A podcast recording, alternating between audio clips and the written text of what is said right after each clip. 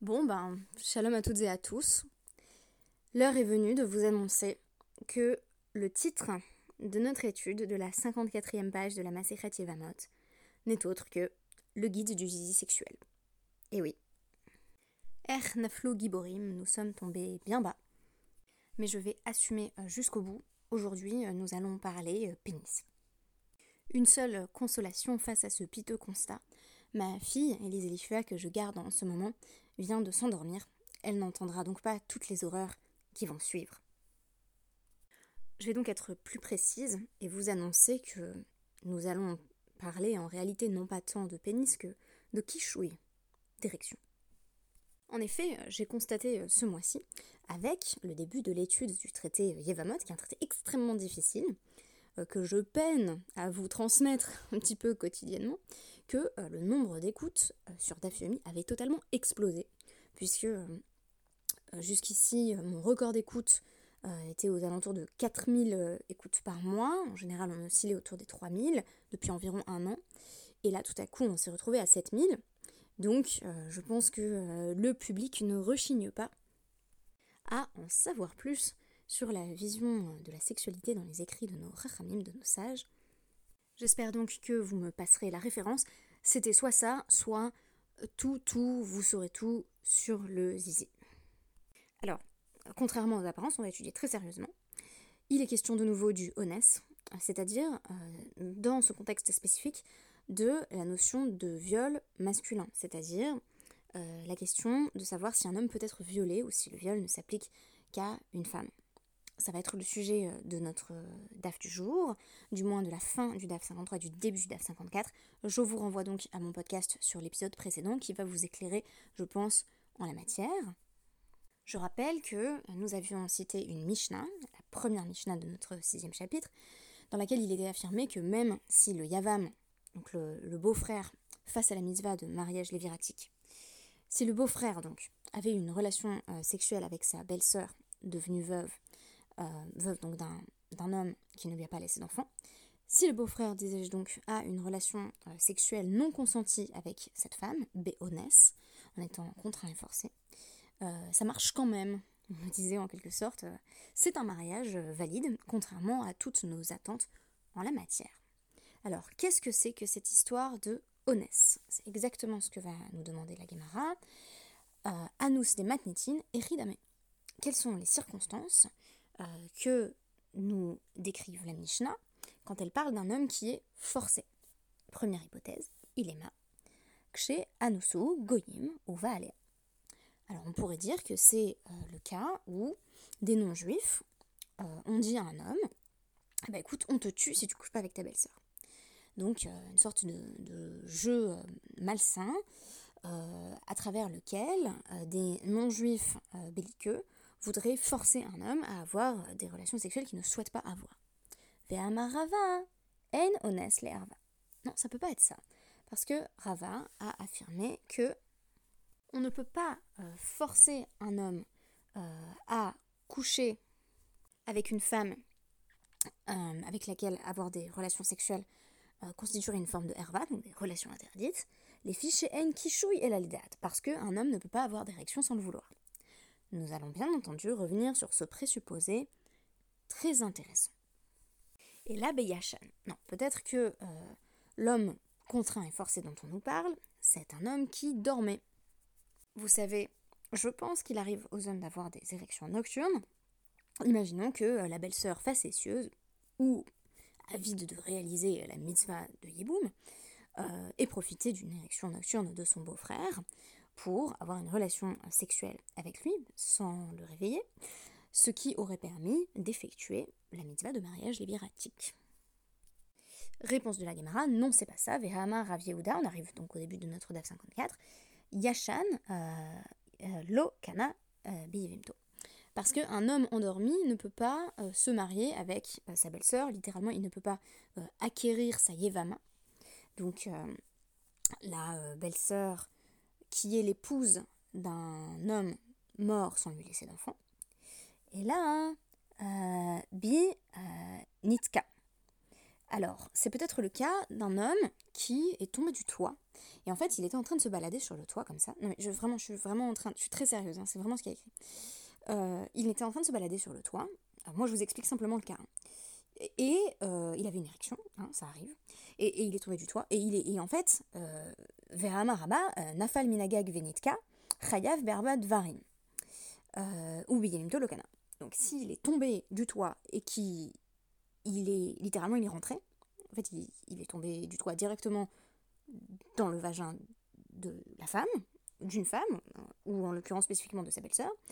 Euh, il doit euh, payer quatre des cinq types euh, de dédommagement financier qu'on doit donner à une personne en cas d'atteinte à son intégrité physique, et donc tomber dans quelqu'un, ça en fait partie, parce que c'est quand même une forme de viol euh, ou Villemito Locana, et sa belle-sœur, il ne l'a pas acquise. C'est-à-dire que c'est pas un mariage en fait. Quand, quand on tombe du toit dans sa belle-sœur, on ne l'a pas épousée. C'est vraiment ce qu'il y a écrit. Alors je vais revenir un petit peu sur Chayav Be'arbat Varim, pour qu'on comprenne bien.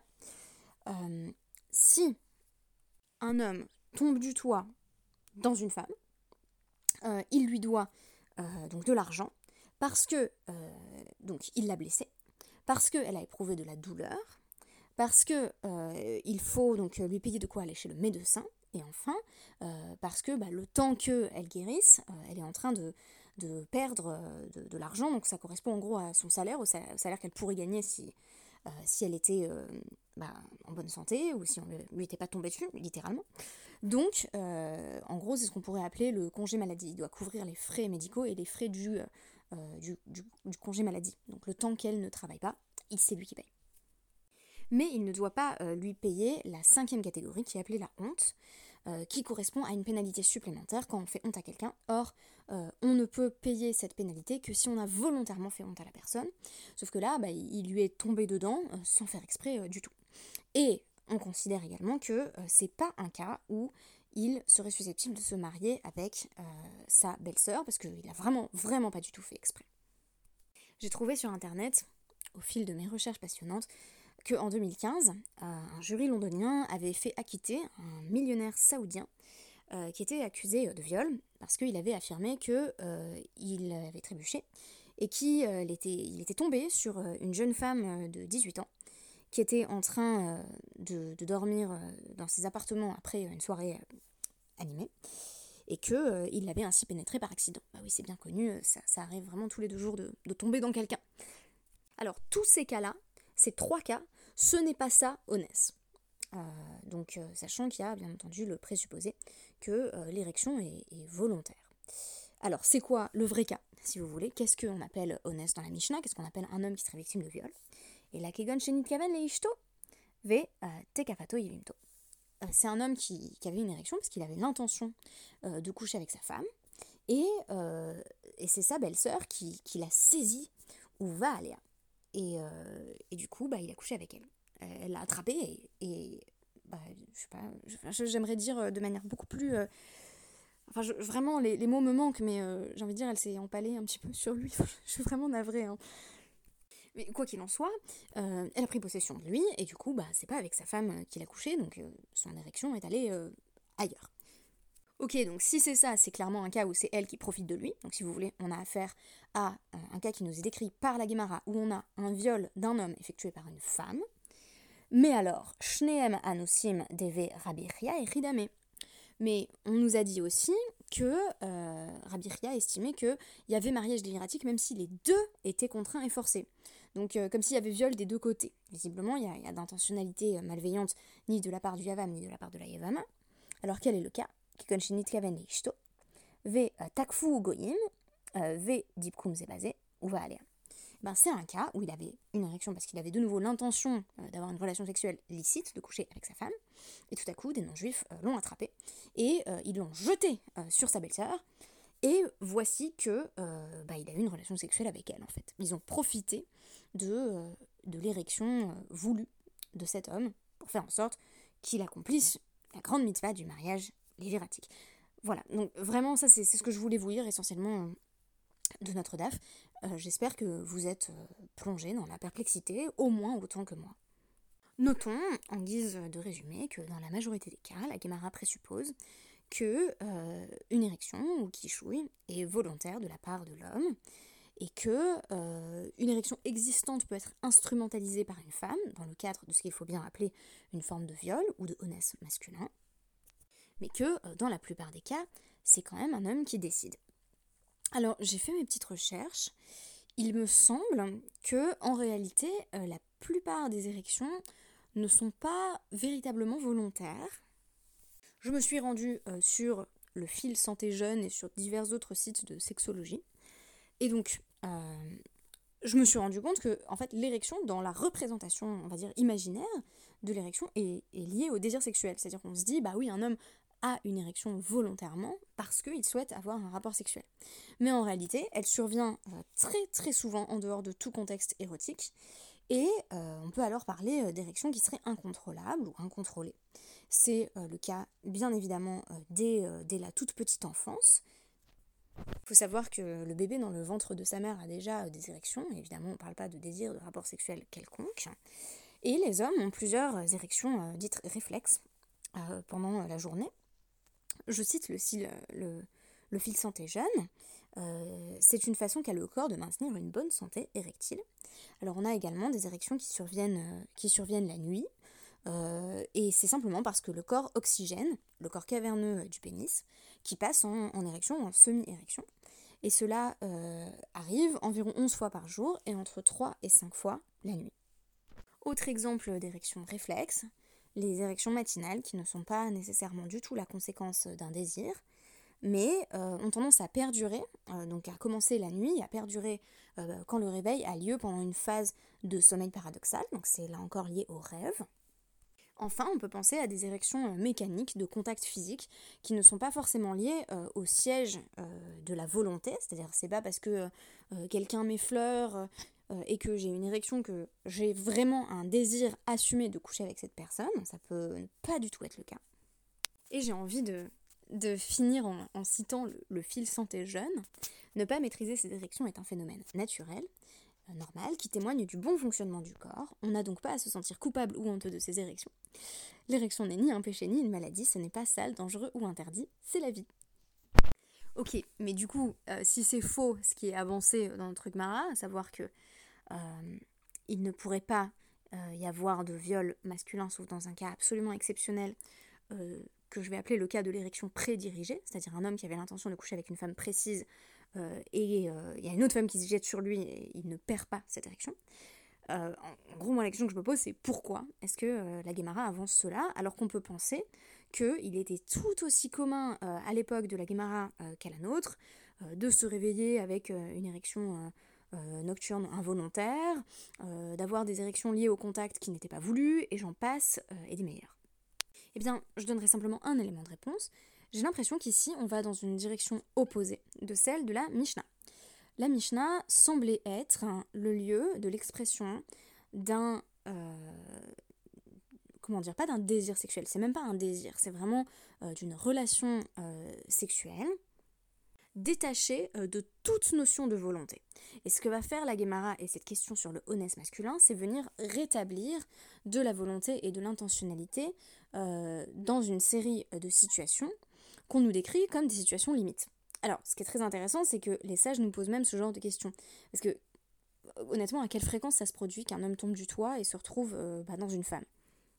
Visiblement, ce qui les intéresse, c'est pas euh, la possibilité euh, concrète de, réalisation euh, de, ces exemples. C'est plutôt une exploration des limites de la volonté.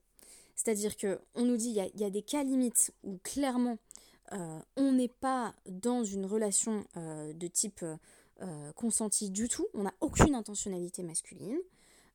auquel cas on, ne dit pas qu'il y a mariage libératique, donc on ne considère pas en fait que c'est un acte sexuel.